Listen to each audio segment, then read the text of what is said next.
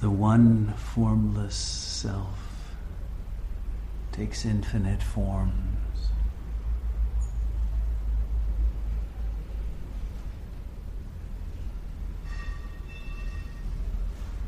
Each of us is related to one of the most beautiful forms of God, the human form. But we are not the form. We are the formless one.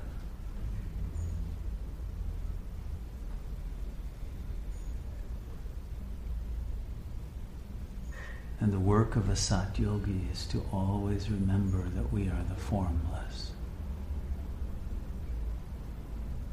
Because it is in that awareness of formlessness that we are free of suffering.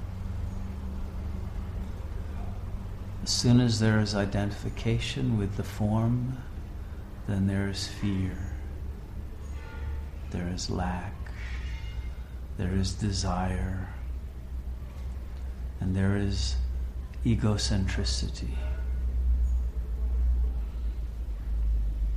The mind grows and develops into an obsession with taking care of that form and loses touch with the infinite, the formless, and the blissful self that we are, and falls into the illusion of the ego mind.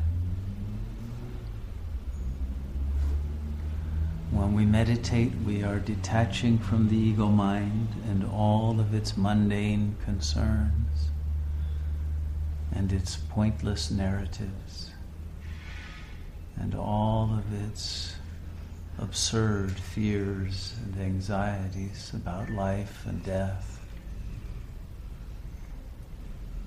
that are completely irrelevant to the infinite life of the real self. The real self alone is. The ego and the forms are merely temporary appearances and they do not have a consciousness of their own. The consciousness of the ego is only borrowed from the self. It is a dream within a dream. When we subtract our attention and our identification from the form, the ego dissolves like a bubble that pops, and we realize it never was and all of its projections on the world never were. And in the state of the formless self, we realized that the illusion of the world was only created by the language in the mind that labels everything and creates the deception of a subject object duality. None of that is real. The self is neither subject nor object.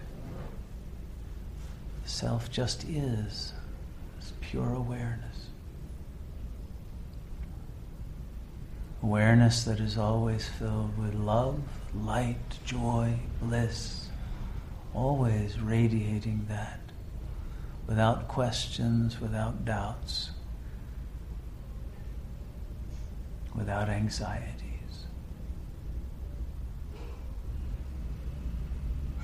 Without any of the narratives of worthiness or unworthiness, or what should I do, or is this really true, and am I really good, and all of the many permutations on that that the ego invests its life in rather than in God consciousness. And so it squanders its life energy rather than accumulating it. And it wonders whether it dares to let go of its ego defenses that are protecting a non-entity. All of those defensive mechanisms waste the energy and protect something that has no real existence at all. Never did. And once that life energy is freed and the defenses are not necessary, we realize that we had only blocked the very bliss that we were seeking.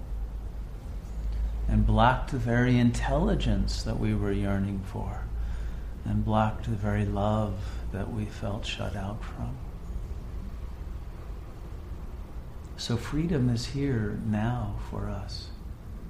If only we will dissolve the ego mind, it is the only buffer that keeps us in suffering,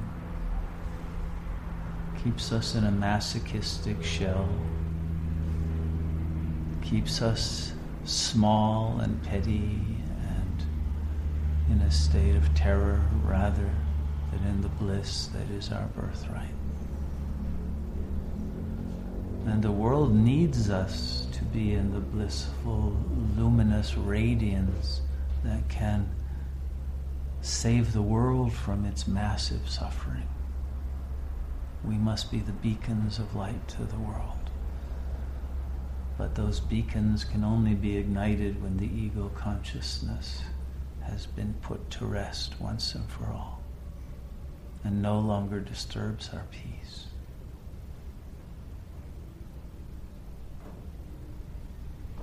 So may you choose to live in the peace of the real self that is free of all the pathologies of the ego.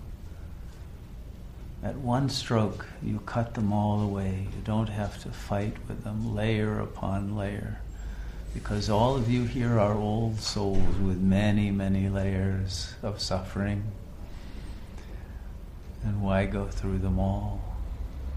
Strand by strand, image by image, thought by thought, when you can be free right now and enjoy the bliss of your real being. May you choose the freedom that belongs to you and live fearlessly, joyfully, fully,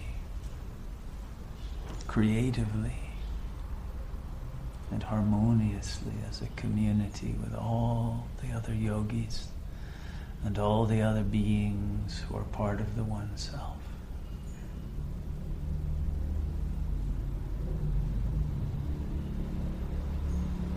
Realize the truth that you are Sat Chit Ananda, here and now and always. And nothing else exists.